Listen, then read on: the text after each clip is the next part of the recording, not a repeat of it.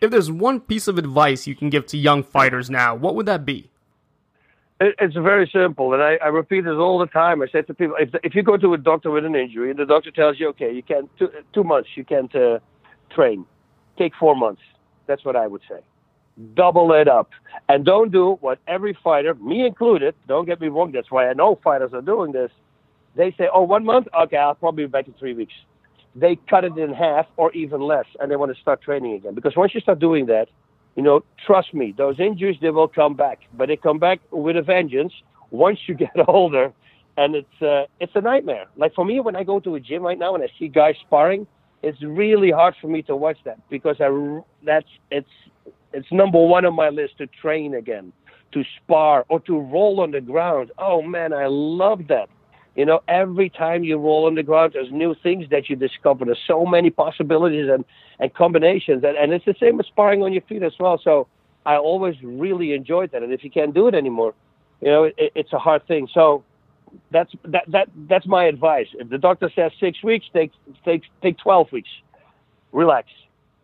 Now you've been part of so many MMA organizations after your fight career. Pride, IFL, Dream. What makes it so hard for so many of these places to stick around? Is it just the increasing popularity of the UFC?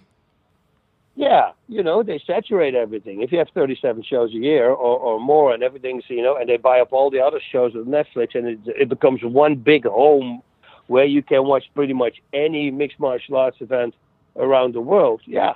You, now, now you, you're pulling all the attention to you. So that's what I truly believe uh, Bellator will have a chance, but you know, and especially now with the money deals that they're doing and with the whole Reebok deal, you know, I, I don't think if that's going to stay in place this year. I don't know about that because a lot of fighters are complaining, but other organizations don't have that. What I never got is why why not is there another organization with a, uh, with a couple, with a billionaire at the at the head who just says, okay, we'll double or we triple every pay that the UFC is doing.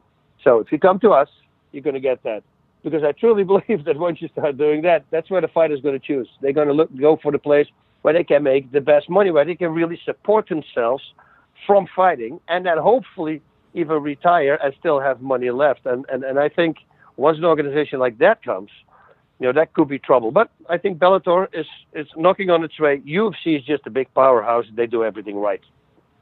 And related to that, how do you think, how useful do you think a fighter union would be? Do you think it's even practical? Yeah, it, it would be great. It, it, it, would be great to have a union, but you know, it's it's an individual sport. It's an uh, it's a very hard th- thing to accomplish. But I, I think I, I truly believe, you know, like, like an Ali Act or something, all that stuff that that will come in the future because the sport is just way too big for that. It has it has to come, you know, to because some fighters, you know, you, you see it. They're, they're really good fighters. An injury happens, and maybe a, a compound fracture or something happens that they can never fight again, and the career is gone, and that's it. What are they going to do now? You know, and if you if you if the break is really bad, you can't even be a, become a teacher, or you didn't have a backup plan, you didn't stay in school, or you did, whatever. You know, you, you're going to have a problem. So for that reason, yeah, I truly believe that uh, it it would be good to have a union. And in terms of drug testing, so many of these fighters now getting popped for drugs. How do you think they can combat that? Is it possible to get rid of it from the sport entirely? I, don't think so. I thought I always think you have knuckleheads who uh, who think they can, you know, who, who can still use it undetected. And that's why these these guys are getting caught. I think the penalties should be bigger. You know, the first time is a year. Why not the first time two years? Second time you're out. Boom, get it over with. You know, everything you put in your mouth is is, is your is you. You know, if you decide this is the thing I'm, I'm saying all the time as well, and I used to do this when I was fighting in Japan. We're talking '93, guys, when it was all, and I saw guys walking around me ballooned up, 245 pounds, who suddenly now, when you see them are 190 pounds or 200 pounds, it's weird, right? You can't lose 45 pounds. that means that you were doing something at the time. You know, it's uh, it's a shame. I I, I hope um, I hope they re- really get a handle on it, and uh, and I think penalties is the worst thing. You know, no pay. Once you get caught, you don't get paid. I think they should give the pay, the fighters check as soon as their tests clear, because if the test doesn't clear, they should not get paid. And I think once you do that to a fighter, that's it.